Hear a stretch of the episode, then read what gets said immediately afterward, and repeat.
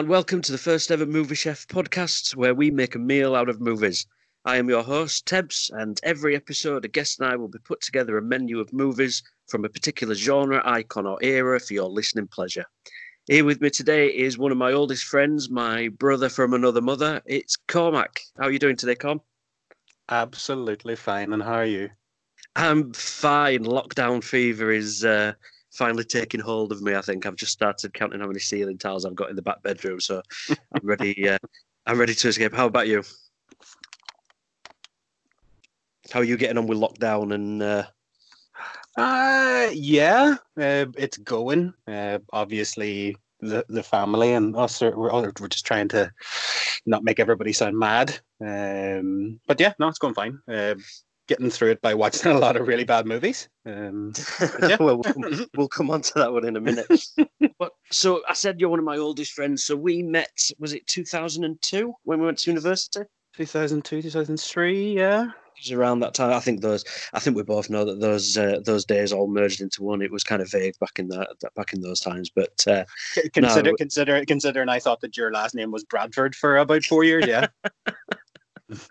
Yeah, I'm actually from uh, Yorkshire. So what normally happens is somebody knows one town in Yorkshire and they just associate you with that place for the rest. Similar to you being from Northern Ireland, I think uh, I think straight away everybody asks whether you've been to one place or another, and uh, you, I think you got sick of it by the end of the first year, didn't you?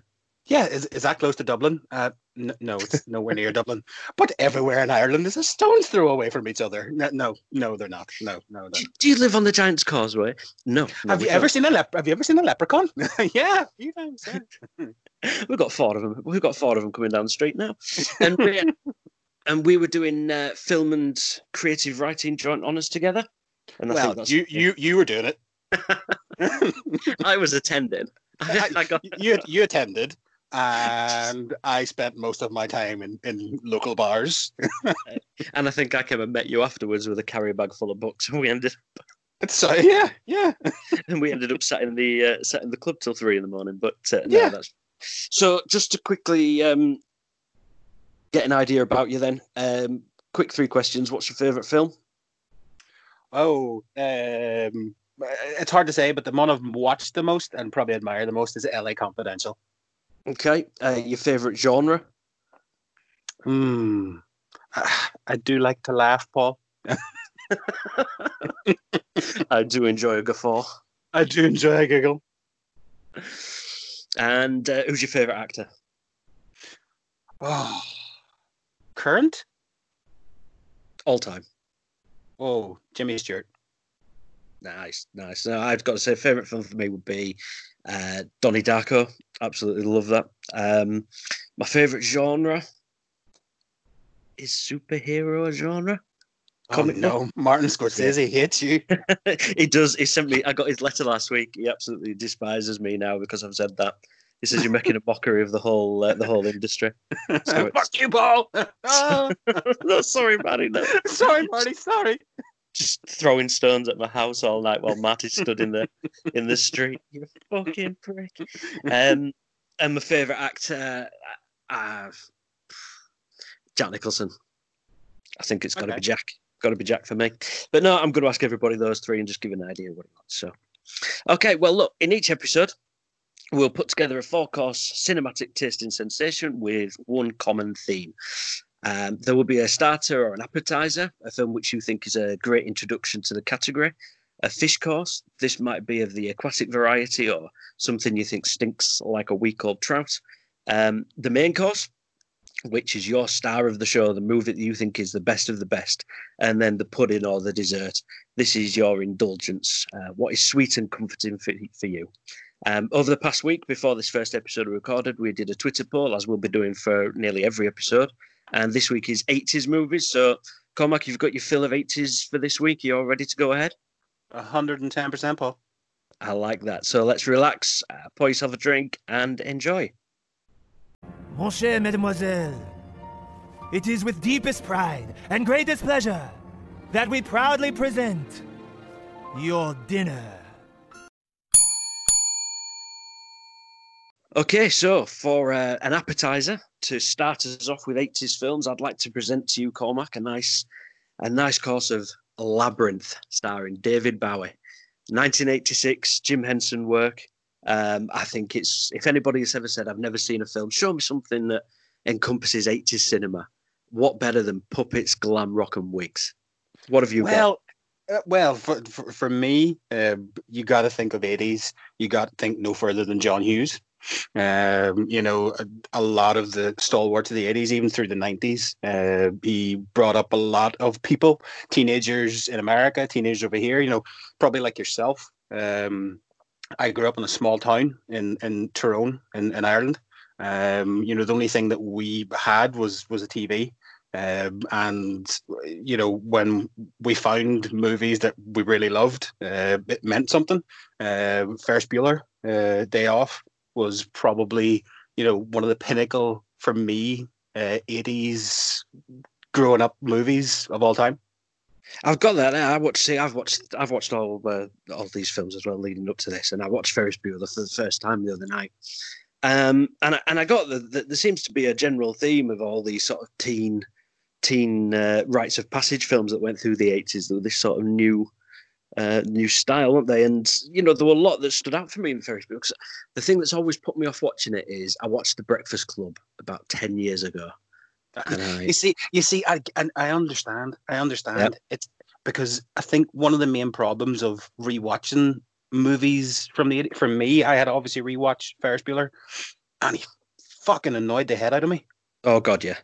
You know, as a human being, he is horrible. He's a prick. I've, oh. I've just got. I hate him. I, I, I,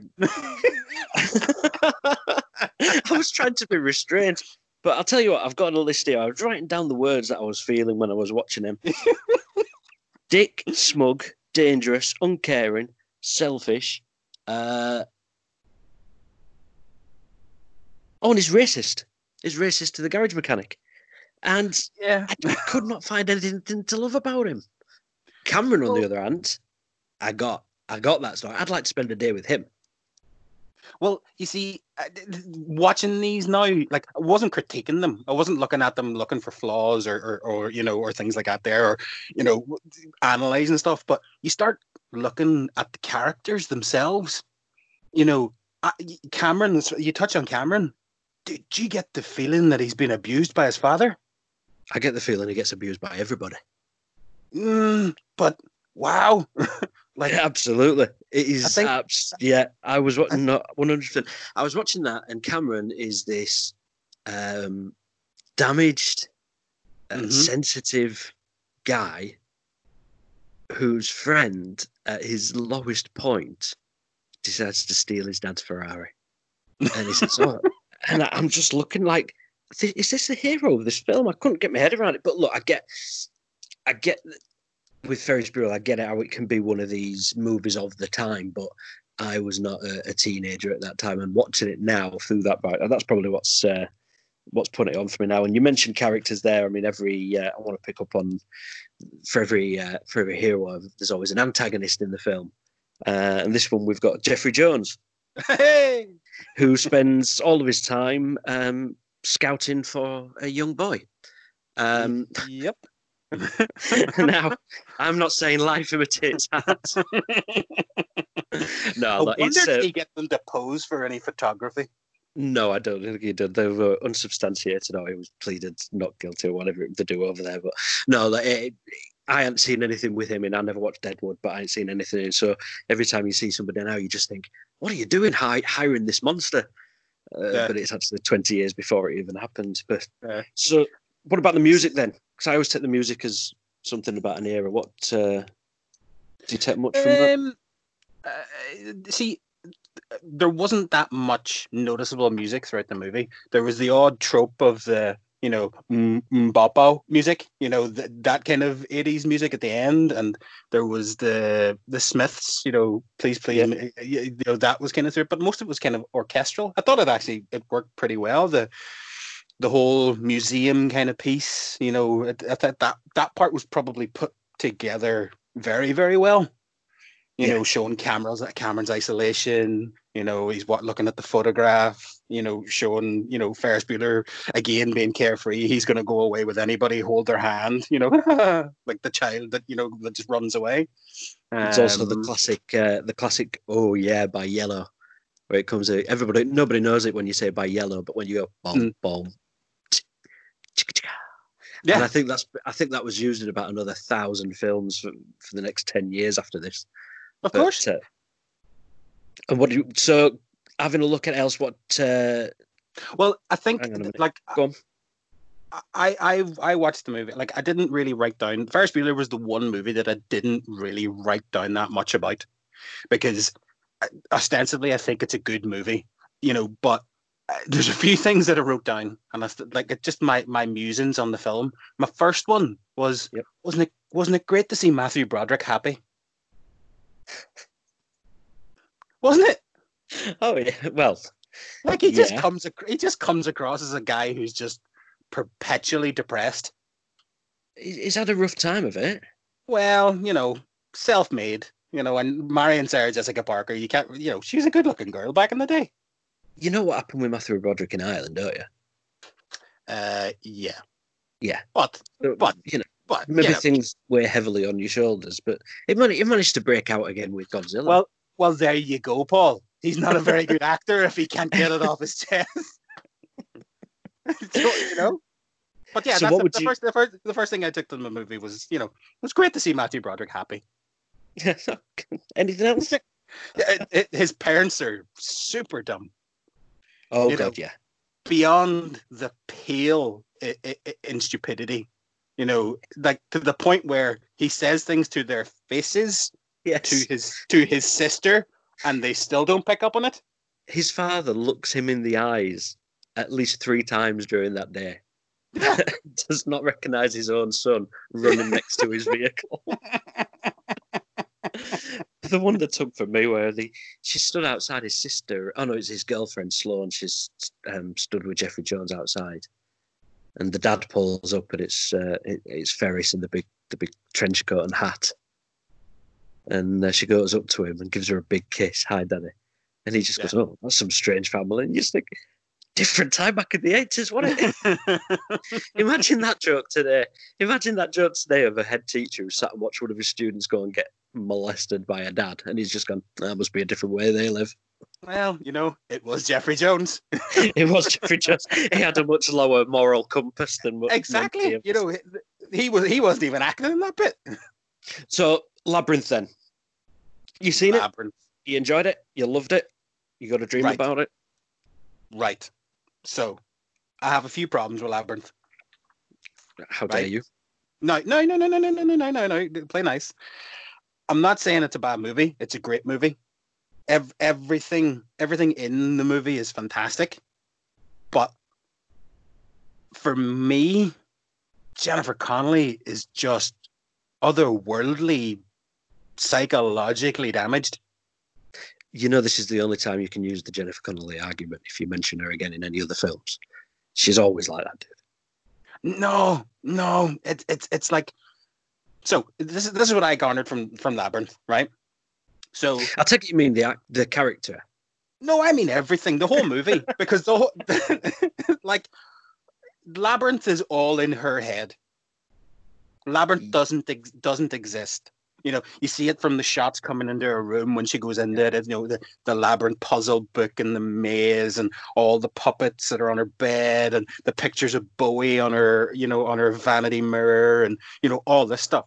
So, labyrinth doesn't exist. It only exists in her head. Yeah. Yep. So she has trapped Bowie in her head. she is fantasizing about David Bowie fantasizing about her. That's mental. Uh, You know what? I, I love talking about these type of films with you because you just open it up to something on an entire another level. But yeah, you're absolutely right. You're absolutely right, and that is it. It's something about going inside her head and this magical kingdom, etc. Yeah. Um, but for me, David Bowie makes this film. Of If- I don't know who else was due to be in it, but if if this had been anybody else but Bowie, we wouldn't have been talking about this now. I think I think I read somewhere once that Michael Jackson was the second choice. Oh Christ! and and one of the reasons why he wasn't uh, chosen for it was because he wanted a lot more of his own music in it. So, like one of my main gripes about Labyrinth was there wasn't enough Bowie music. You know, there's a few time, there was a few numbers. You know, you could you could maybe say that it's kind of a musical, obviously, because there's a there's a few Bowie numbers. Um, yeah, I wouldn't say I wouldn't say it's a, a musical. I won't put it yeah. as a musical. See, yeah, I, I wouldn't put it as a musical either because there's only like what three, maybe four music numbers in it. But that again, that's one of the things for me. I, I, I felt I thought there could have been a lot more.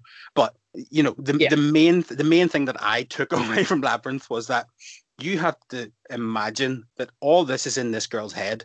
So she imagines the Goblin King comes and takes her brother away. Now, to make she it asks, even worse, she yeah. asks for him to be taken away. Okay, yeah. okay. No, yeah. to put it to put it into a better context, right? She's still in that house. She's supposed she, to be looking after just, her brother. She's, she's just sat in a she's walking. She's walking around the house like a maniac. what kind of magic spells to do? No, that's her. She's wrote, she's, she's wrote dance magic dance. That's, she's wrote that. But you know, that... as a as a film though, let's put aside the traumatic mental issues, psychologically damaging. Of yeah, okay, right. I think there's no, and there's definitely probably something there about a, a teenage girl's rights of package that passage that me and you are just not educated enough to talk about. But what well, we yeah, are, yeah. what we can talk about though is puppets. You know what? Oh. I wrote down. I think I'd had a couple of drinks when I watched this. Actors with puppets.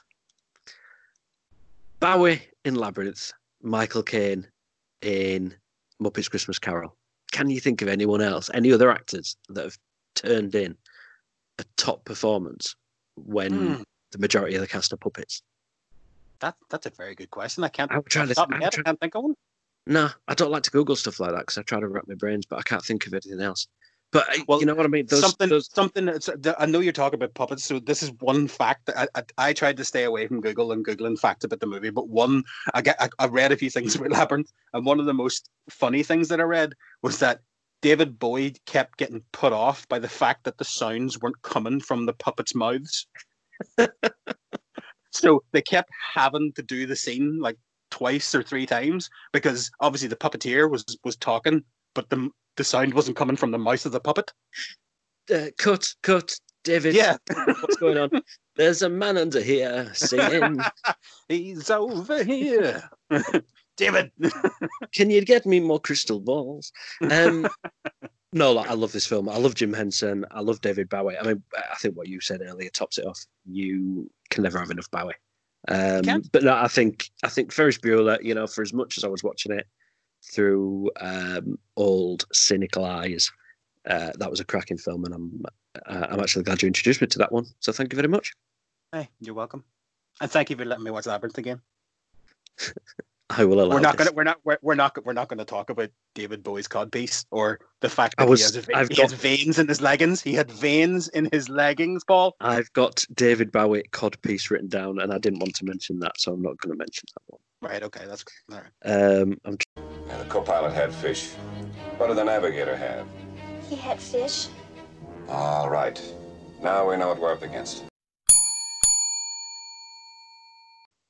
The fish course. The course, which you can take it both ways, to be honest. I've, I've kind of tried to leave it a little bit open. You may want to serve something of the aquatic variety, uh, the mammal, the, the beautiful duck soup, or whatever it may be or you might consider fish to be something that is stinking and rotten and does it deserve to be on the table? In terms of 80s mo- movies, Cormac, what are you bringing for the fish course? Well, a classic, Paul. Uh, it is Superman 4 The Quest for Peace. Oh, dear God. Man, I, I, like, I Explain haven't yourself. seen. Well, I'll be honest with you it's been a while since I've seen it, and the the the, the one good thing about Superman Quest for Peace is it's only an hour and twenty one minutes long. So if you want to watch a really bad movie, and you don't want to take up too much time, an hour and twenty one minutes, it can't be that bad. But you That's... really feel every single one of those. that's what that's what I thought going in. Every single one of those minutes, it feels like torture. It. I, I, I mean, we are right.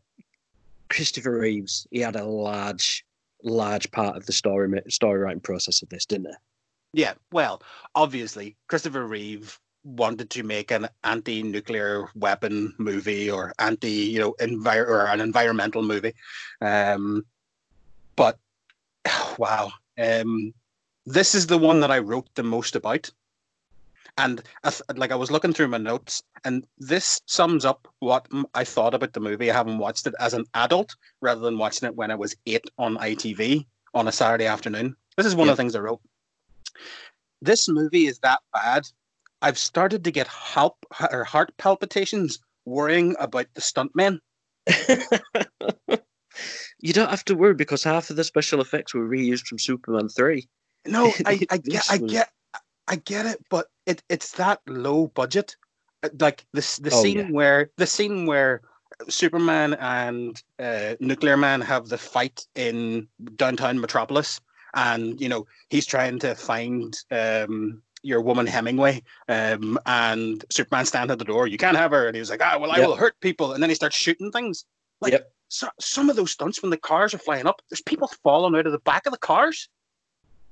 Oh and yeah, like, and I'm like, oh, Jesus, all right, you know, eh, like the, it's a bad movie, but eh, I, I'm I'm worried that they don't have enough to, money to, to budget for correctly safety equipment. you know, a lot of that were filmed in Milton Keynes.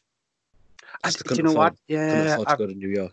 I've re- I've read that, and it was it was super strange. About like even like I I, kind of look past that whole kind of thing of like I know that it was filmed in and a lot of it was filmed in London as well, and you know uh, like the tube was used rather than the New York subway. Yeah. Like like I'll be honest, I didn't notice all that, but it it it was literally just that the story just did not link up at all None nothing.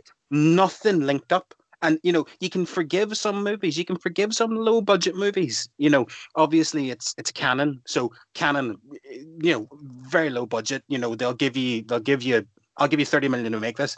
Three months into filming, they'll go, ah, well, we have to take 20 million off that. So now you've got 10 million. You know, well, um, okay. But it just seemed that, for instance, Nuclear Man, okay? Yep. So there's no explanation as to how he can hurt Superman. Nothing. There's no explanation of it whatsoever. But when he finally bests Superman, scratches him in the neck and does whatever, gets nuclear dust in his in his cuts. I don't, I don't know what the what the hell that was about. He then shows up back to Lex Luthor and then sees the front of the newspaper and sees Mariel Hemingway and is like, "Whoa, I want that." And then he flies to find her. You know, just- yeah. I, But there's just I've no context of it whatsoever. Nuclear Man, he can grow his fingernails, can shoot lightning, and he's afraid of shadows. He can't Yeah. go anywhere where there's darkness. And that is just Yeah. absolutely insane. In terms of Superman powers, um, to be honest, there's quite a lot of here that uh, I didn't, I, I wasn't familiar with from the comics. To be honest, Hmm. um, I take it he could always speak fluent Russian and Italian. He was always quite clued up Well, on I'm multilingual. so, I'm so glad you said that because they introduced so many extra new powers that Superman had. Yep, you we've know- got. Um, he can pass his flight powers on to somebody else now and let go of it. Ye- Yep. Um, tick- he's I'm, got I'm gonna t- I'm gonna tick these as you say them. yeah telekinesis. He lets the doorbell go when uh, Clark. Yeah, the doorbell.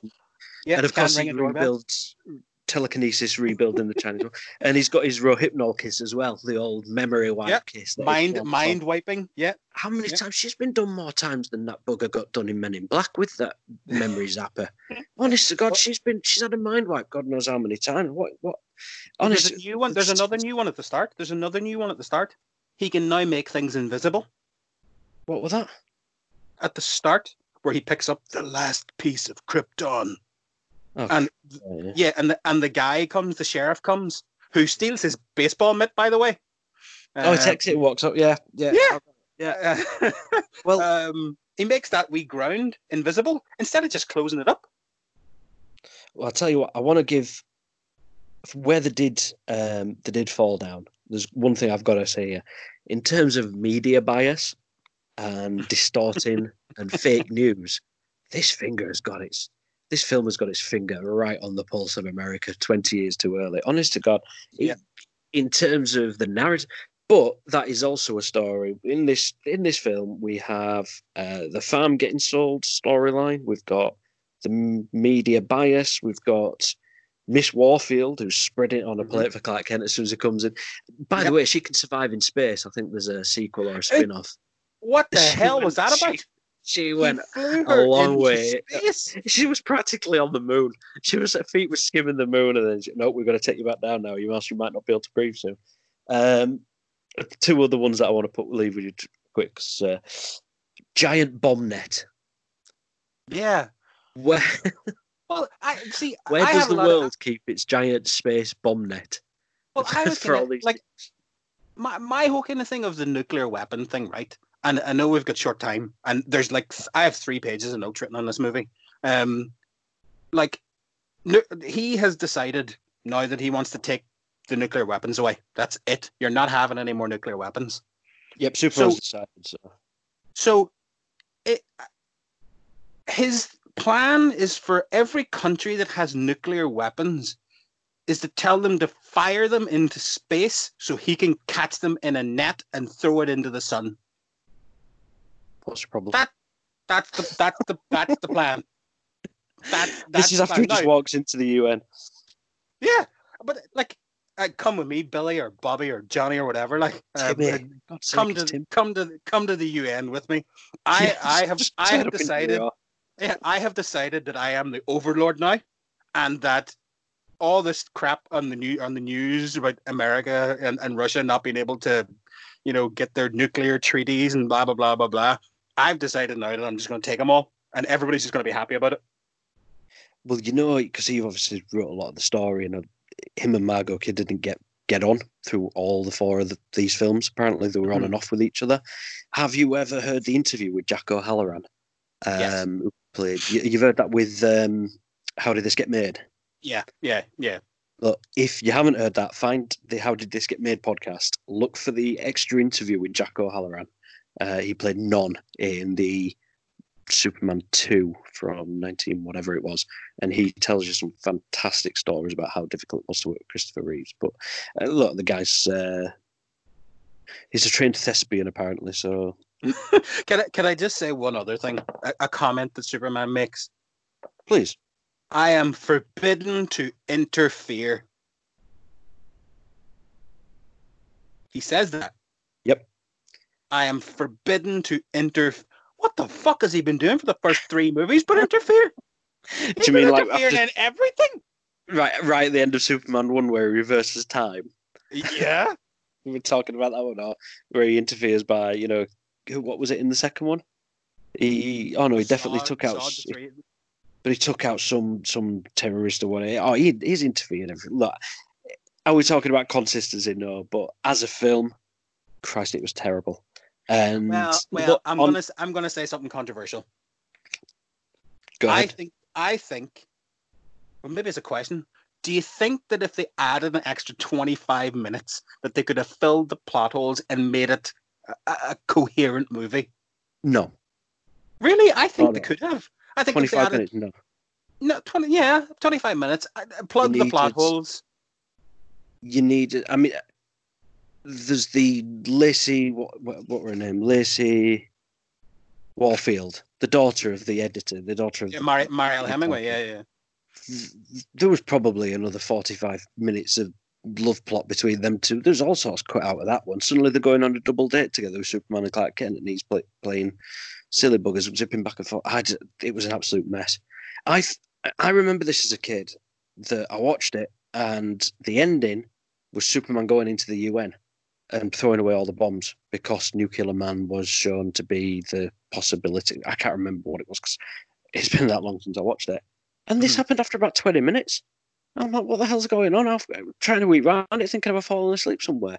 It's a mess of a film. Um, the one I want to put forward to you. Now, this is a little delicacy from 1986 called Howard the Duck. Mhm. Now, some people don't like this film. And those people would, would be right because it is absolute travesty. In terms of making a film, I think Superman 4 is poorly made compared to Howard the Duck. At least Howard the Duck has got some kind of consistent story. But my God, what were they smoking when they made this film? Uh, listen, I, I I was texting you whilst I was watching it, Yeah. and it is an hour and fifty-one minutes that I will never get back. no. It it was atrocious. There were there were scenes that lasted ten to fifteen minutes. You know, the uh, going a wee bit further into the movie. Obviously, the the Tim Robbins and Howard the Duck are, are are trying to find Jeffrey Jones again. I think we've got a wee bit of a thing for Jeffrey Jones. Um, he's trying to find Caroline in the Someone city. Yeah, Yeah. well, he's trying to find Caroline they in end the up on a city. micro, They end up on a microlight plane Yeah. at one point. That scene lasted twelve minutes. But you know, in terms of this film just being stinking a fish rotten, this is the fish. This is stinking. You know what? yeah, It, I'll tell you. In the first, I think it's thirty minutes. Okay, this is a PG film. This is PG. I think it's still PG over here now. We had duck tits, it. play ducks, play duck centerfold. Yep. Potential bestiality. Yep. And Howard the Duck got a job in a sex sex club. This is a- and This is a And- kids' film. and she picked out an open condom from his wallet. Oh yeah, What I- the fuck? that for me is that is not a fa- watching it back, and I remember this stuff from being a kid. I remember these bits happened, but thought they might must have been really funny or whatever. And then just watch it back now. But it the film is set out as a kids' family romp, and then you you got a feeling they should have just thrown in a load of swearing and a bit more violence and made it a fifteen, and really go for it. Because I think the comics are quite risque, aren't they? They're quite near, you know, they're quite near the knuckle, a bit more adult than the Yeah. normal stuff. Is that right? Yeah, well, you're, I more, mean, you're more into comics than I am. yeah, I mean, I, I think I've read a lot of the Howard Duck comics just because you know it's Marvel and I wanted to see what it is. Um, Howard the Duck's main kind of uh, plot points in in Marvel is to go into other people's kind of universes. He have he has these wee stories and stuff. Um, he he is a master of quack foo. Um, at, at, one point as well, you know, him and Stephen Strange have done like a few things. Um, Right. Yeah, uh, uh, but I mean, my my my first obvious impression of this movie was I- was ex- like, I, I, well, my first thought was, how, in, in what capacity is George Lucas attached to this? You know, it- Oh, yeah, I mean, it's a lot of money. There was a lot of money in this. I've I read something ages ago that it built um it like mortgage Skywalker Ranch against this film yeah. or something like that. It was, and you just think after this was eighty six, so this was three years after Return of the Jedi. So, Mhm. so he's, he shouldn't have been. Maybe he didn't have all the best ideas he's ever had, but it was just. It's this is just a, a woefully oh, I- it makes me cringe thinking about the sushi restaurant the go to, yeah, oh yeah, yeah, the sushi restaurant, where of course every member of staff is wearing a bandana and wants to cook and eat the duck. But the special is fried eggs, just for a joke about cooking chickens in front of a duck. I mean, the Tim Robbins in this. I mean, it was towards the start of his career. This was before Jacob's Ladder. Well, see, Um, that, that, I, I looked into that as well. I looked into that as well because I, I, needed to know if this was after Top Gun, because Yes. that's that's that's kind of where you know where I kind of put Tim Robbins kind of started. You know, Top Gun was kind of his first big movie, I think. I think I- it was a yeah. I know it was I around think- that time, but Top Gun was eighty five, I think. But he must have been filming these two movies back to back, Oh, imagine that! and like, and you know, imagine going into one from the other. But, You like, you Tony know- Scott you know- Cruise. Yeah, but you know ex- you know exactly how that movie was sold to him. George Lucas is attached it. Yep. Oh, and man. you know, and you can see all the character, all them like eighties, early nineties character actors that were in every single eighties and early nineties movie. They're all in Howard the Duck, And exactly that's how they were sold it as well. And even like Lea Thompson, I'll keep calling her Caroline in the City because that's just who she is to me. Um, you know, like she had just come off the back of Back to the Future in this movie. Like, did any of these people actually read the fucking script? Because it, it just did, and they got told it's George Lucas. It's going to be the and new Star Wars. spe- special effects and yada yada Yeah. yada. But but my word, it, it, like it, is the script is so light. It is ridiculously light. And something else that, that I did I did look this up because I was kind of curious because I thought to myself, who who wrote this? Like who wrote this movie? Because I, I, I, I, it it didn't make any sense. So it was a guy called Willard Huyck, right? Yeah. Now, he was a script doctor on Star Wars. He helped He write. fixed, Um, he he helped y- fix that script. yeah, he he he co-wrote American Graffiti, and he also wrote Temple of Doom. Right And then So- he brings out Howard, and then he comes out with Howard the Duck. before Howard the Duck, he wrote eight movies. After Howard the Duck, he wrote three. I'm just there was something I read about the director as well. What was oh, it's the same director. He's never directed anything since. Nope. I actually looked it up to see if he'd done anything since. He's Nope. directed four films, um, a couple of bits in the seventies, one Best Defence in '84, and then this. Man, it's just the Duck destroyed the man's career. Well, But- I'm like even like I'll maybe a wee bit later on I'll go into budgets and stuff with you, um, because I want to try and play a little bit of a game with you on budgets and how much was made off each of the movies that we're going to talk about. Okay, right. So, a um, couple of bits more. I just want to tell you about Howard the Duck, and then we'll move on to the main course. But just the winner of four Razzies. I don't know if uh, Superman four got any, but four Razzies for this, including one for best new star, which is which included the six people that it took to make the suit work. Quick quiz question. I don't know if you read up on it yourself. Who, one of those people in that suit or worked on that suit, starred in one of our favourite films. Hmm. His name was Jordan Prentice. Okay. If I was to say in Bruges, Really? yep, Jordan Prentice. He was about, I think he was about ten or something. And I was looking on IMDb. Whoa, so whoa, whoa, whoa, whoa, whoa, whoa, whoa, whoa, whoa, whoa! He was a child. He was at one point, yes.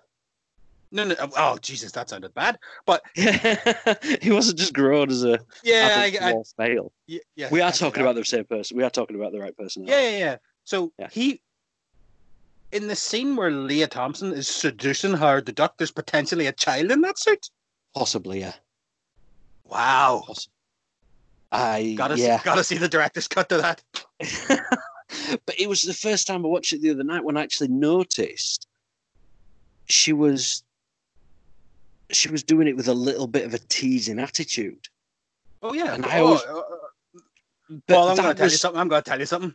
But I was so aroused. I was aroused. I- if I was that duck, all my feathers would be springing ar- to attention. I was. she I knew was what she was doing. She Yeah, knew what Lee- she was doing. Lea Thompson is is a good looking lady, and still is a good looking lady. I have a lot of love for Caroline. in Dial that bridge out, yeah. Cormac is also selling copies of Caroline in the City DVD out the back of his car at the end of the show. X X. me. But I'm It's just looking it's else- literally just me dressed as Caroline from the city. okay.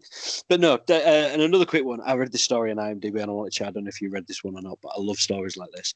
Apparently, when Universal test screened this film, Howard the Duck, Sid Sheinberg and Frank Price, two of the executives, actually got into a fist fight in the corridor, arguing who should take responsibility for green lighting that film. You know what? It comes to something doesn't it, when you're at work, and yeah, you're at work and you have a row with somebody you might storm off in a huff. You might send a snotty email. I don't know at what point how bad a film has to be for you to get in a fist fight with a colleague over whose responsibility it is. But nah, do you know what my can- Do you know what my question is? what's your question? Why didn't they have that fist fight during the movie? While it was being made, Well, it, it, it none of it made any sense anyway. So, like, I, sometimes you sometimes you look at movies and go, "H- how how did this get past the test screening? how, how did they look at this and go? Well, maybe this, maybe the, obviously this was the finished product. Maybe this was the most coherent version of the fucking of the Oh. film. Well, I'd hate to see the first version. Uh, that's yeah, that's what I'm saying. Like, oh, holy God! Like, you know, what, what would it have had to look like? You know, uh, like, and you, it, it just stinks. The whole movie stinks of George Lucas is involved. There you go. That's it. Hmm. This is a tasty burger. Main course, the star of the show, the film that you think is the best of the best, the creme de menthe, the superstar of all the 80s cinema that is out there, Cormac. What have you got for my consumption?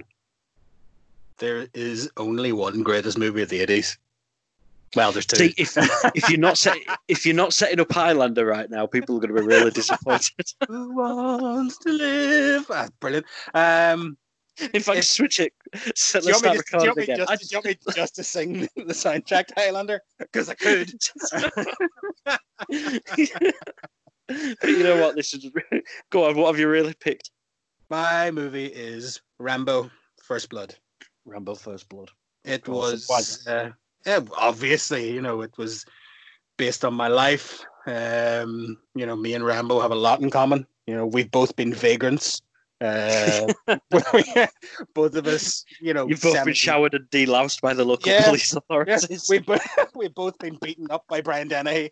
Uh, you know, him obviously physically, me through FX2. Um, but Uh, obviously, rest in peace, Brian Dennehy. Oh Jesus, yeah, no. But you know what? My brother sent me a text message about Brian Dennehy dying, and it was one of those ones where, uh, like, this is a, a cutback. Me and my brother love FX2, The Art of Illusion, with Bryan Brown and Brian Dennehy, right? Oh, that's- It was Bryan Brown. Yeah. Yeah, it was one of those movies that me and my brother got to watch when my mother was in the hospital and my father was looking after us, and he didn't really give a shit, so he just Was allowed that us his- to watch. Was that his one VHS that he had on the shelf, along with No, I- like, 101 top goals of the 80s from the Sun? I think it was because we went to this we went to the the video shop and it was just me and Ronan just used to spend our time in the video shop and it got to the point where the guy in the video shop was giving us videos, you know, nothing untoward, nothing untoward, and there was Hey, never Don't there, yeah, to record onto them for me, boys, and bring them back. there was never Polaroids in the box, Paul. All right, that's just that's just not there. Um, but uh, but yeah, so you know, we me and my brother had a lot of love for Brian Dennehy, and you know, obviously him being in Rambo is is, is another just just a happy coincidence uh, of our life. But you know, obviously awesome. Rambo, yeah, Rambo is is it's it, you know everybody kind of forgets. You know, everyone just thinks of Rambo as the gun-toting maniac. You know, supporting the Taliban. You know, shooting up everybody that that's around. But everyone forgets the actual story to the first Rambo. You know, he's back from Vietnam. You know that whole kind of uh, political kind of st- uh, you know spites happening between veterans and the people, and you know the American government, and you know they're the the lost generation, and you know he's a nomad and he's walking through a town and he just wants to get you know walk around for God's sake, and then the police hassle him. You know, He- God and the damn thing it. that stuck- You're getting angry just as you talk about it. ah, I'm shaking the washing machine. Co- Put the washing machine down. Ah! oh, Cormac's been watching Rambo again. the no, we won't get sidetracked. The um, no, I was I was watching this and I just thought it's a it's a great example of an eighties movie because for me, I'm being boring about film studies and blah, but when you watch a film, it's what encompasses the time. Ferris Bueller's Day Off was very much mid eighties yuppies, Ferraris, blah blah blah. This is very something that the Vietnam War ended what mid seventy five, and this came out in eighty two, so it's still very raw for a lot of people.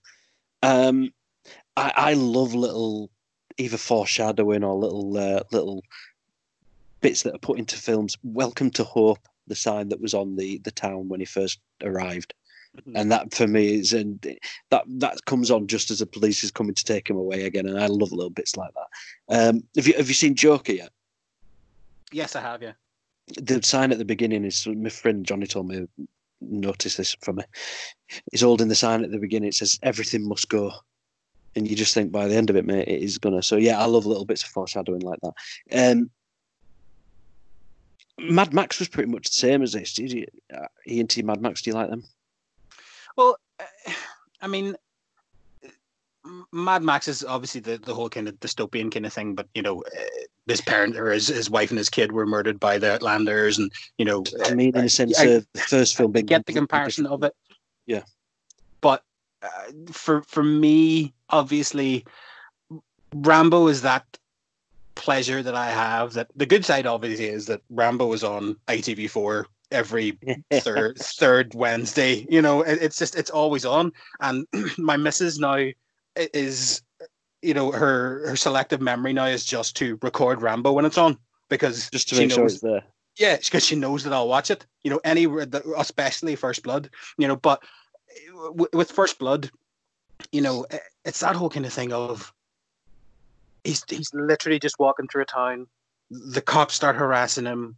You know, and it just snaps. You know, he he, he snaps, and you know, obviously, as you were saying, it, it's coming off the back of the Vietnam War, and you know, uh, not as everybody fought in the Vietnam War, but everybody had an opinion, and everybody was touched by it, and you know, it was around that time. You know, obviously, you know, Nixon, you know, getting impeached, and you know, him quitting, and it, it everything. It just kind of summed up in one movie for me, and it was Rambo. And uh, it, it, it, I, I didn't write anything down on Rambo because I know it beat for beat, heart for heart. I know everything about it. I, I, I just think it's a, it's an absolutely phenomenal movie.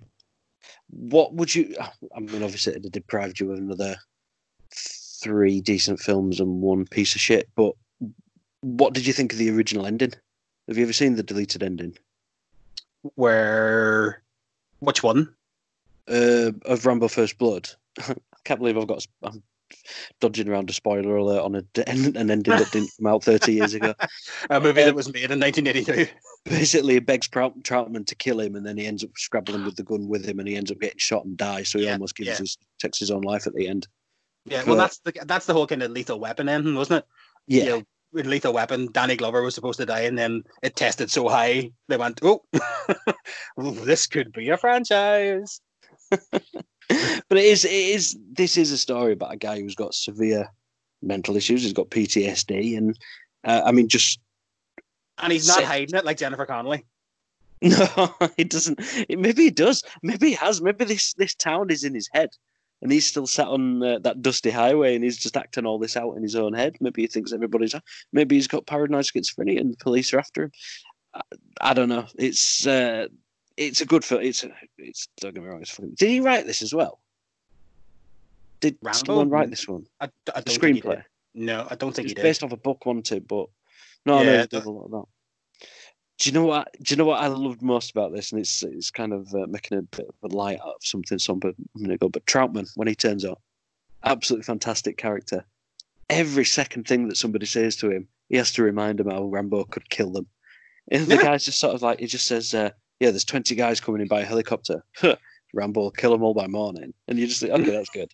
And then 20 minutes later, the guy goes, I'm just going to nip for a cup of coffee. And then, like, Trautman just appears. As long as Rambo doesn't kill you beforehand. It's like, what the fuck? and Well, every could- so often, he could. it's like, uh, Trautman, your wife just called. She says uh, she's, she's put the, the dinner on the table for you. Tell her Rambo could have killed her by the time she's finished. All right, we get Would it. you Rambo's shut up? but look, that's for me. Um, no, it's- Rambo's one of them. I haven't really watched it that much, just because I've watched it a lot when I was a kid. Um, I haven't watched it much recently, but I've rewatched it for this. Absolutely fantastic film. No, no doubt about it. I mean, the others, I'd say four. I enjoyed a lot. Two was good. Was very good. Uh, the latest one. You seen the latest one? Last Blood. Well, me and Rachel likes the first, the first uh, Rambo, um, Yeah. so I made her. I obviously made her watch it, and she's watched the second one and the third one with me. So one night, uh, the the one that was previously out, like uh, Rambo, when it came out, Rambo Four, we'll call it. Um, it- the the first couple of minutes when they go into the village and they start killing kids, Hmm. she stood up, walked out of the room, and went, "Mm, "I can't do it." And I was like, "Wh- wh- "What?" She's like, "No, can't do it." And she just walked out of the room. So, I've I've not seen the latest Rambo. Um, I've only seen up till the fourth. Um, yeah, I've seen it. Mm-hmm. Um, Is it his last blood? I don't know because I didn't see to the end of it. To be totally honest. but you can just see where it's going. You know exactly what's going to happen. I guarantee I could sit with you, and if you watch the first twenty minutes, you'll you'll be able to plot beat for beat exactly what's going to happen. And that's not a Rambo Rambo film for me. It's it's not a Rambo film. It's grizzled old man and whatever. But I once read a, a great pitch for a, a Rambo. I think it was when Rambo Four was being made, and it was that Rambo was now a um like a peacekeeping envoy or something with the UN. And terrorists overtook the UN building, and Rambo was in there with them, and all he had was his knife and his wits or something. And I love that idea because it was so much like Die Hard. So And it's just it's why. just like it's just like a, a like a Jared Butler movie nowadays. It's probably just a Gerard Butler. Hey, I tell you what, Angel has fallen wasn't that bad, but Gerard Butler's great. But that's the reason why I remembered that I liked that UN idea for the Rambo film is not because it was anything, it was because it was so much like, Die Hard, which is what I'm serving you for the main course. Do you like that? Do you like that little I I did- oh, I do like that. But I did. I did want to mention one more thing. How oh, go proud I am that, that both of us didn't mention that at the end of Rambo Three it said dedicated to the proud fighting men of the Taliban. I'm so happy that we got through that and we didn't mention that. Whew. I am so I'm glad we didn't get to. I- you know, so what? I was worried. I was worried we would mention the third film being dedicated to the proud serving members of the Taliban, but we That's- didn't. We didn't. We didn't We mention didn't. it. Yeah, didn't well mention done. it. I'm good. I thought. I mean, I did did want to get through without mentioning duck tits as well, but I hell, I fell, failed at that one. Duck Um, tits were great. Sorry, go ahead. Die Hard. Okay, There was no. Die there was no duck. There was no duck You know tits in Die Hard. For me, it's probably not the first film when you think about a typical '80s film. You know, yes, there are other more typical films that embody the '80s other than Die Hard, but for me, the best film that came out in the '80s was Die Hard. We've all seen it. We but you better have done anyway. you sat there in your white vest at the minute, but Yes. it's for me, it's an absolute fantastic film. Launched the career of Alan Rickman. Uh, it's a very clever, witty script. It, it encompasses great action film. It uses somebody you can relate to as the action star in Bruce Willis. It was actually at that great point of his career between sort of 88 and 93 basically Where, where, where he was, where, yeah, where he was likable. Don't you dare bring Hudson Hawk into this. I am bringing Hudson Hawk into the Don't you dare, my man. Don't, don't even fan- try. It is a fantastic. In fact, should we just do one episode on Hudson Hawk? Hu- hundred percent. I Right, a hundred percent. I'm Stay sick and tuned for that tired. I'm sick and tired. I'm sick and tired of people. Um, listen, do you know what? We'll Yeah. leave that. We're going to Leave that. But we, oh, yeah, there you go. There is an upcoming episode in the next couple of weeks. We are going to do episodes of films we are sick and tired of people giving shit, Bad mouthing. besmirching the good name of Hudson Hawk. So yes, Can I shout? will it? do Can I shout another one out there? Please go. Death to Smoochy.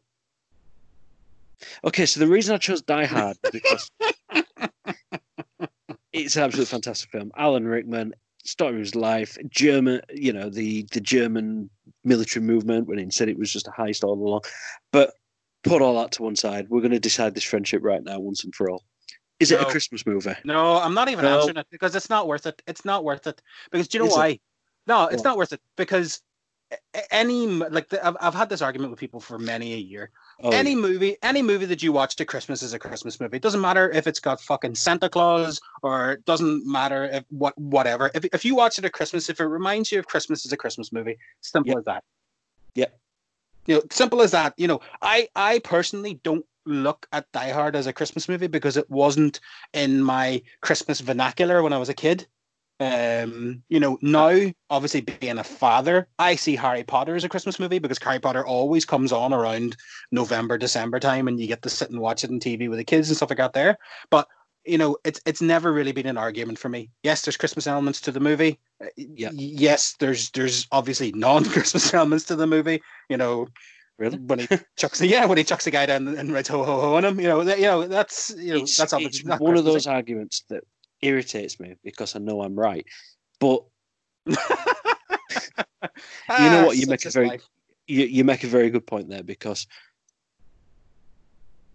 I'm trying to I'm trying to phrase it here. It's okay. If you want it to be a Christmas movie, go ahead.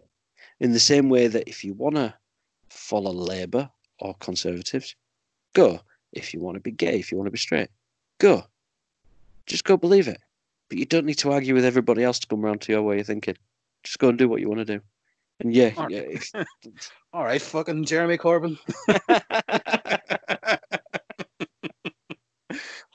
uh, Get I'm the calling you- box, Paul. it's just going to be an hour of us laughing. so, Dyad, what? Uh, I take it you've seen all the other ones. Then, what would you say is? In fact, No. no, we're going to save that one for another time. Go ahead. What do you? I take it you like the film. I love Die Hard. Yeah. Um, it's one of those movies that, again, uh, growing up, you had to rent them from from or see them on on ITV, uh, Yeah. and have it ridiculously dubbed over. Um, you know, fudge you. You know things. You know, like like really badly. Um, obviously, my the things that I could when I was rewatching Die Hard, I was trying to pick out things that reminded me why I loved the movie. Um, obviously, Alan Rickman. Um, when you think that it's one of his first roles, um, and you know the talent that the man had to be an Englishman pretending to be a German doing an American accent. Yeah. and I'm sure it's been done before. I'm ob- I'm sure it's been done before. I'm sure people have done that before. It's what acting is. I get it. I understand that. But you know everything about him. You know his charisma. You know the way that he speaks. The way he you know finishes on a sentence. You know he he holds the room. You know everything. And what you said at the start as well. It's when Willis was at his most likable. You know before he turned into a cunt. You know that, that that you know it's it's but yeah that, that's true. Before he started believing in his own ego, you know there was a few movies that he stepped away from. Funnily enough, I think Die Hard with a Vengeance was another one because I thought that even in Die Hard with a Vengeance he was quite likable. And I'm, I'll say Yeah, I something was- controversial. yeah. Yeah, I, I prefer Die Hard with a Vengeance than the first Die Hard. So the first one. Wow. Okay. Yeah, yeah, yeah. I prefer it. So, uh, uh, everything about it, I think, is is is fantastic. Um, but you know, uh, I love the yeah, the two FBI agents. It's Johnson and Johnson. Johnson um, Johnson. Yeah. No yeah, relation. y- yeah, no relation. You know, it's uh, the the cop. I will tell a wee story if if if you allow me to indulge now. Go ahead. Go ahead. now this is so.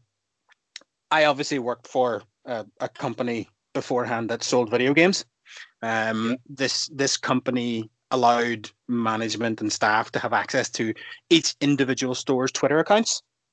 Um, Call of Duty Modern Warfare came out two years ago. And obviously, we tried to promote them on Twitter, you know, but you always try to want to get something funny in, you know. So, obviously, on the anniversary uh, of the Nakatomi Towers attack, everybody always puts up photographs of the cop that helped John McClane out. Oh, what's Yeah. his name again? What's his name? It was in uh, one of those TV shows. One is in. Yeah. Go on. Sorry. Carry on. Yeah, Carl. So, what what did you say? his name's Carl something, wasn't it? Carl. Al. Al. His character in Die Hard. Al. It's just disappeared from my head. Anyway, sorry, I've broken your rhythm. Carry on. But anyway, anyway, so I posted up a picture of him, Right. and I said, dedicated to the proud fighting men of the military, armed forces, police services, blah blah blah. We all hail you. And I thought, this is really funny. I didn't look at the whole picture, Right. uh, and above the picture, it said, "Call of Duty, Black Cops." Oh dear. Yeah.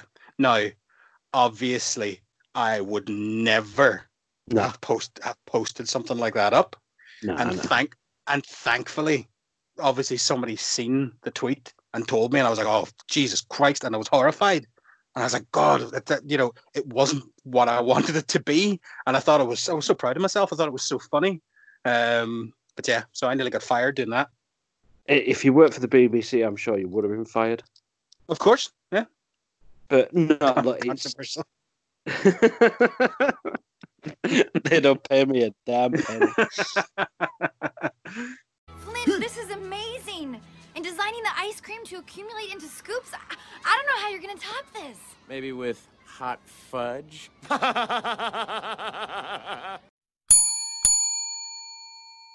now for the the final course of our menu that we're going to be serving to you. Uh, this is your indulgence. What's your what takes your fancy when it's a, a cold night and you want something nourishing and maybe other people find it a bit too sweet, a bit too sickly, not to their liking, but for you, you know, it's it's what really whets your appetite. Cormac, what is your dessert? Big Trouble in Little China. the Big John Trouble. Carpenter classic. In Little China. Yeah, Absolutely of course. And, fantastic. yeah, and you know, the fact that Carpenter did the music uh, to it, um, you know, the fact that obviously Kurt Russell's in it, um, you know, everything about it. Jack Burton, uh, you know, Wang, you know, even Kim Cattrall's in it. Uh, you know, it, it everything about the movie for me sums up uh, 80s childhood, everything that that that was good about movies. I'd I'd first seen this, um, God, probably about ten year ago, twelve year ago, something like that. And I, it might have been one of those nights after a few beers or something, so I didn't really take it all in. And I watched it probably th- with clean and sober eyes recently. My God, this is fucking insane film. It What is in- fantastic. what a mental ride this film is, and it never once takes itself too seriously. No, no, this never. is just a fantastic roller coaster of kung fu and mysticism, fantasy, action. Um, Kurt Russell, I I know this is there one of the isn't first. there isn't a finer actor on the planet. I don't think there is. After seeing this, in terms of as an action movie star, I, Yeah. don't get me wrong. I don't think he's going to be uh, winning the Palme d'Or or whatever anytime soon. But as as a, a star, you know who I got feeling of when I'm watching this? John Wayne. Was he trying to get get that across? Do you think? Or Probably, but yeah, probably a little bit. I mean, there was a, a lot of the gunslinger that's come into town on his rig on his horse, uh, and he's just dropped in the middle of this local feud going on. Um, and he, it just to me is like this was his cowboy film. If Yeah. I don't know, it's got that feeling. well, T- Tombstone was a cowboy film. Well, yeah, Tombstone. uh, Apart from that, and maybe yeah, it's like- yeah, there's probably about another twenty. Was he in Wyatt Yeah. Earp as well? Okay, apart from, Apart from, but this at the time, this was you know, I mean, another one I put down here was this is probably the most Tarantino film that I've seen that wasn't by Tar- Tar- Quentin Tarantino. If he was to remake this, I really got that feeling that there's a, it, feels like there's a lot of homages being paid. There's a lot of nods to other kind of cinemas. It kind of got that feel to it that people that Carpenter was really enjoying himself and really, you know, putting all these different techniques and styles and and like I say homages to these favorite bits of cinema on the screen as opposed to something. I mean, what do you think? well, I, you know, Big Trouble in Little China annoys me a bit as well because, uh, you know, it was that movie that kind of maybe sunk's not the right word, but you know, it kind of ended the kind of partnership really between Russell and Carpenter, um, because it obviously didn't perform that well. Um, you know, I I don't think that people understood it. You know, it wasn't there to to take itself overtly seriously. You know, you can see that in you know editing between scenes. You know, there's Oh, a yeah. there's an end where Wang is talking, and you know it the the the kind of fadeaway is a circle that comes out of his nose. You know, it, it's just stupid. You know, stupid wee things like that. People just you know. uh, I think that it was given a hard rap because everybody just expected it to be this, you know, out there action star. You know, people were expecting another thing, or people were expecting another um, Escape from New York. You know, people were expecting something dark and gritty from Carpenter and, and Russell, and and Hmm. and what was produced was a, a fun, weird magic show that I don't think people understood. And it, it- you know, it does it does annoy me a bit. You know, the first time we seen it, um, again was in the house watching it on video, and I- I think me and my brother probably watched it about five times in a row. And Yeah. it was it was just an instant. It was an instant love, you know, and we just needed to know everything about it. We needed to have everything about it. You know, it, it was the, that movie that made me want to find out other things about Kurt Russell. You know, it was the movie that obviously introduced me to, to as I say, to things like The Thing and and, and, and to Escape from New York. Um, I think I even watched before Overboard, and you know that kind of made me watch Overboard. Yeah. You know, and I, I, I love films like that. I love them where you notice one person in it and you just think, I want to know more about this person. I want to see everything they've done. I'm going to go hunt them out. I'm going to go find stuff about them. This this system, like I said, when I was watching it, this came across to me as somebody was making a film that really enjoys making films and just Yeah. wants to do for the love of it. And Kurt Russell comes across like that. It looks like he's having a hell of a time. It, it just I- looks I, like I do think though, I do think Kurt Russell has that that way about him. Every movie that he makes, you know, that he, hell or high water, I'm going to have a good time while I'm doing this movie. Oh yeah, definitely. I don't think thinking about now. I mean, there was one I, I made a note earlier about Christopher Reeves in Superman Four. Just looked like he was just didn't want to be there.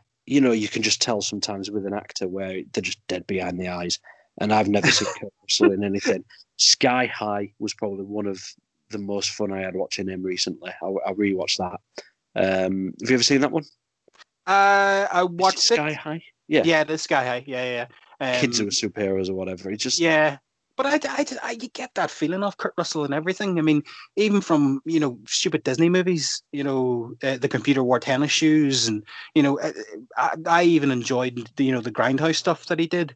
You know, Tarantino and uh, Robert Rodriguez movie. You know, I, I, I, I just enjoyed. in Death Proof. Yeah, really. again, didn't take himself too seriously. Yeah, and I think uh, some people they tend to start thinking about movies too complex.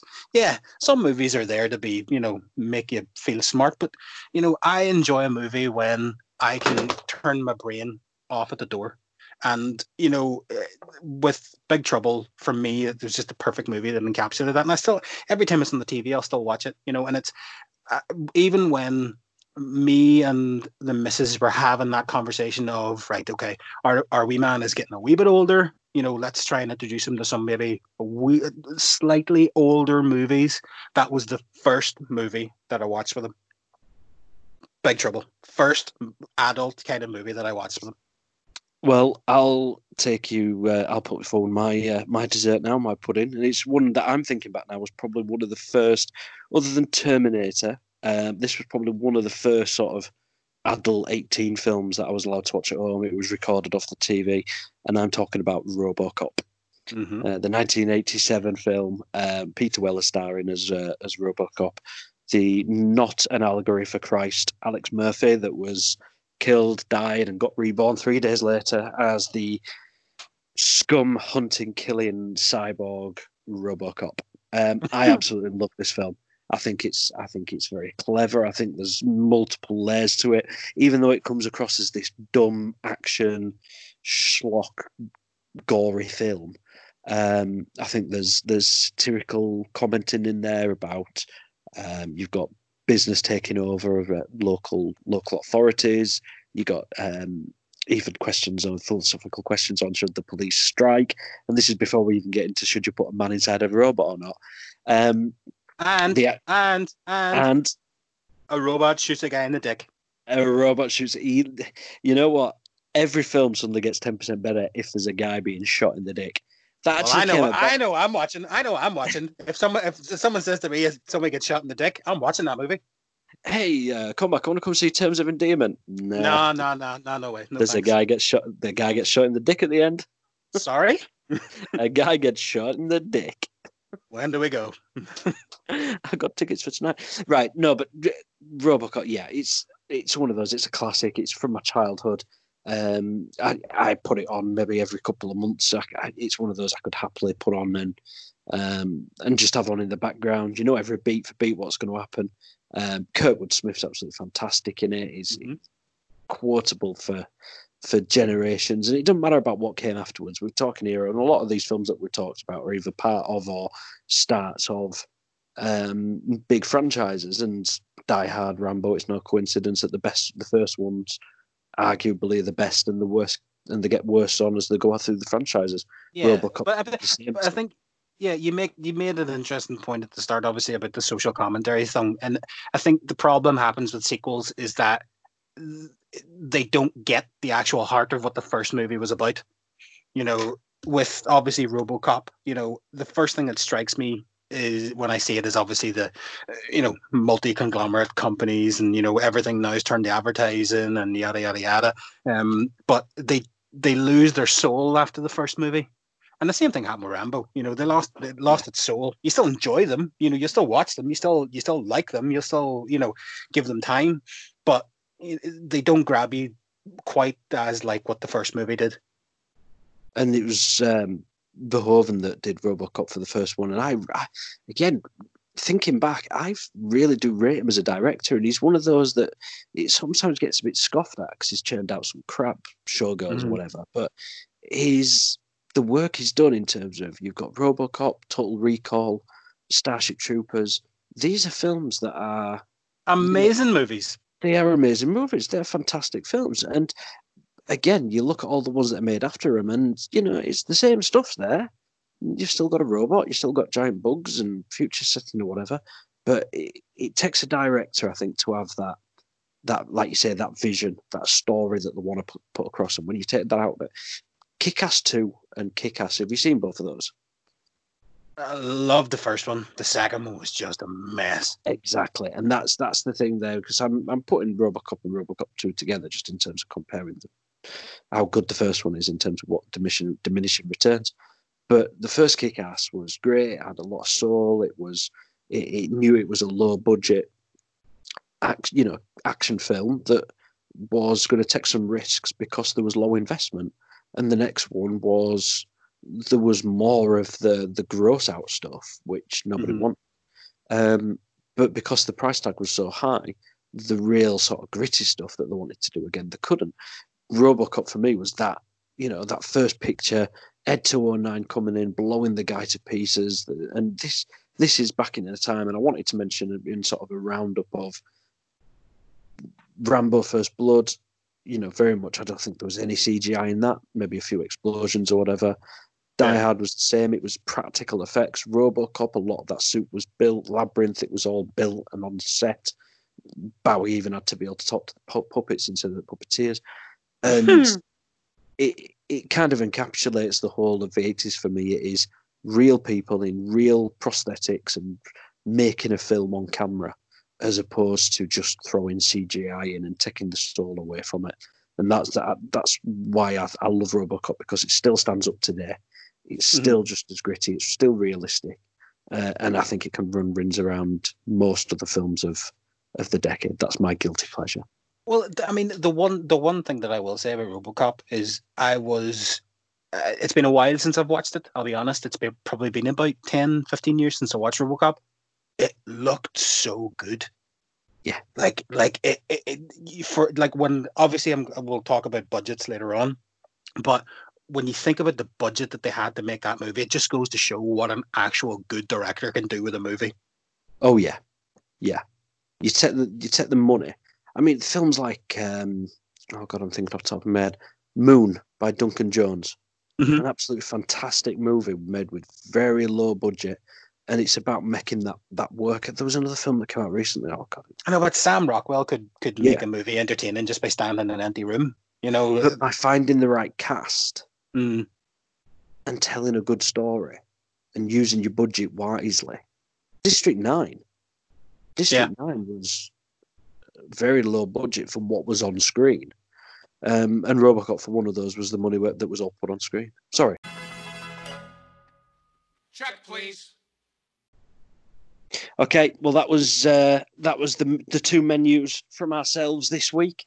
Um, for my menu of 80s movies, we had a starter of Labyrinth, followed by a fish course of Howard the Duck, a main course of Die Hard, and a, a dessert of Robocop and Cormac. Your menu was uh, a, an appetizer of Ferris Bueller's Day Off, alongside the the fish course of Superman 4 Quest for Peace, um, served up on a platter of Rambo First Blood, um, followed by by a, a dainty little Big Trouble in Little China afterwards. Um. absolutely fantastic. You know, I, am going to give my chef's kiss to one of your men, one of your items today. I think it's only fair, and you know what, I've got to give that to Rambo First Blood. Um, I'm really glad I got reintroduced that to that again after I hadn't seen it for so long and watching it through sober eyes. Um, no, absolutely fantastic film that, and uh, a good choice from you there. What um, what were you mentioning earlier about the budgets? Then what what were you going to say there? So, I was surprised by some of the budgets of these movies. All right, you know, we spoke about it with with RoboCop, how well RoboCop looked. Um, you know, and then you think of Howard the Duck, and you know, of the the monster at the end. You know how Yeah, it, it didn't. It, it you know Harryhausen monsters look better than than what happened at the end of Howard the Duck. You know, so let's do your movies first. So okay. can you tell me of your movies what one you think would have had the higher budget? So it's going to be Howard the Duck, Labyrinth, RoboCop, or Die Hard. So which one of those Um, had had the highest budget? I'm going to go Die Hard. Okay, you would be wrong. Right. It's RoboCop? Howard the Howard the Duck. Howard the Duck had the biggest budget of all four of them. Yep. So which one do you think had the lower budget, lowest budget? Um, let's go. Let's go RoboCop. Bang on. thirteen million Right. budget for RoboCop. 30 30 million. 36 million. Obviously, this is obviously back in the time. So Yeah. if you've got if you've got your calculator, 2.55 for inflation. Um 25 million Labyrinth and 28 million Die Hard. Wow. Yeah. So Labyrinth would have been up there, but well, do you know what? Labyrinth for me again was the biggest surprise because Labyrinth only made 12.9 million dollars. it didn't make a lot. I, I read the Jim Henson autobiography and he was very disappointed uh, by how poorly it had done. Because that was a, a work of that was a, something to put a lot of work into after you Yeah. wanted to move on from Sesame Street. So Yeah. that doesn't surprise me that it didn't make its money back. But uh, But like What the about- biggest, the, the biggest gain, the biggest gain was Die Hard. Die Hard made uh, 141 million. Uh, RoboCop made 53 million. So you know, obviously a great return on the budget. Um, Howard the Duck actually made 38 million. So it was in profit. So is this you know, worldwide or is this US? um, I think most of them came down to US, but obviously back in the day Yeah. there wasn't really that much worldwide. Um, most of the worldwide stuff came in when VHS came in or DVD came in, so nobody really put much, you know, uh, much paid into anything else but a US budget. Um, but going on to So what about- so Yeah, for yours then. So what the the biggest budget? the biggest budget, which movie had the biggest budget out of Superman, Rambo, Big Trouble, or Ferris Bueller? See, I take these all as quite low budget, but uh, I'd say Big Trouble. And you're right, Right? 25 million. Uh, Big Wow, Trouble. Okay. Big Trouble was the lowest of all eight movies. It only made eleven point one million dollars. Even So against was- First Blood. Yeah. Okay. No, that's that's how no, that's how much it made. First First Blood uh, made hundred and twenty five million dollars Jesus. Right. Okay. on a budget of fourteen. What's surprising to me though is Yeah. that Sup- Superman seventeen million dollars. That's atrocious. Se- but that, no, that's the, how much the budget is. They they That's actually the budget. Yeah.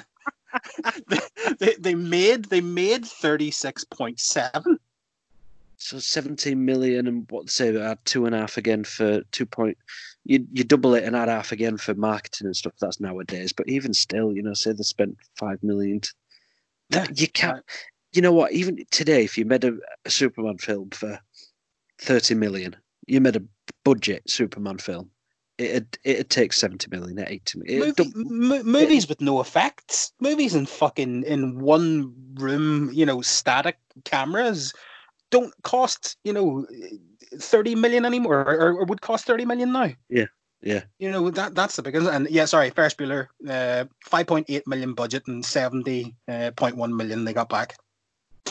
Again So, do 5.8 million Yeah. Do you know what a Noah Strayed's thing as well that I, I noticed? Six of the eight movies that we chose were between 86 and 87. Yeah, I noticed that.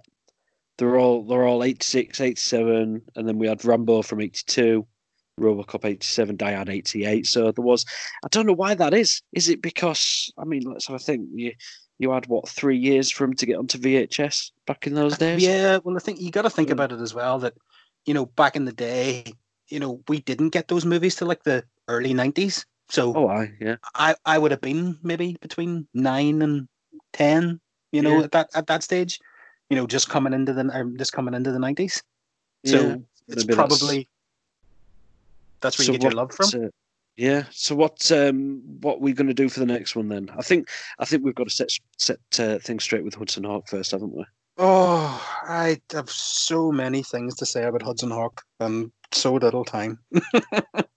We will have more time next time. So, uh, anything else you want to add?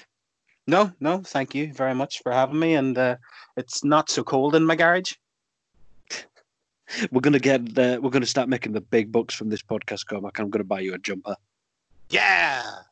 So, look, thanks very much for listening, everybody. Uh, we're gonna keep doing these, um, even if we're bored, and even if we're bored and nobody listens, we're gonna keep doing them, and hopefully you enjoyed this one.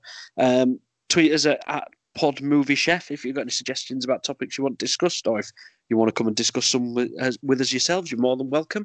Um, other than that, thanks very much. Say goodbye, Cormac. See you, Paul. See you later, everyone. Thanks, everyone. Bye bye.